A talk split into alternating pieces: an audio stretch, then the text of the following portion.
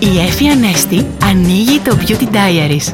Όμορφοι φίλοι μου, υπάρχουν φορές που η ομορφιά κρύβει ελπίδα. Και μετά την ελπίδα είναι πολλές οι λέξεις που ακολουθούν και στριμώχνονται για να βγουν στο φως. Και η έκθεση είναι μεγάλη.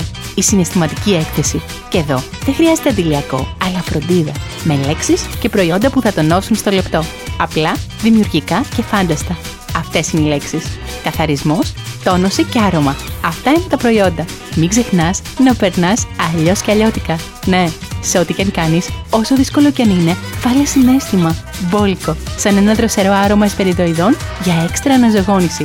Η ομορφιά είναι μεταδοτική και κρύβεται στα απλά. Το ξέρεις πια. Τα φιλιά μου.